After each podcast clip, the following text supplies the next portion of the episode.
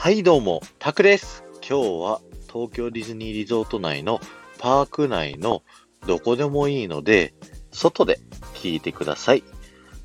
えー今日もですね、パーク内のこだわりについてお話しさせていただきたいんですけど、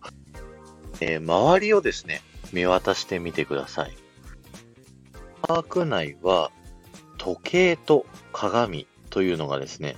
実はほとんどないように設計されてるんですね。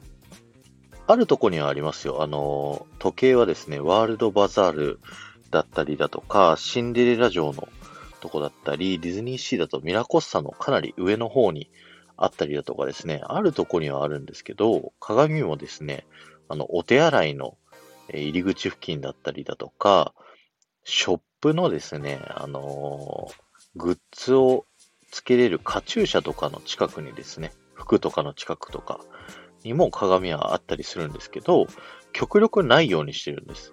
これは何でかっていうと、時計だったり鏡を見てですね、ゲストの人が現実に戻ってしまわないように工夫がされているんですね。今日は終わりです。ありがとうございました。ではまた。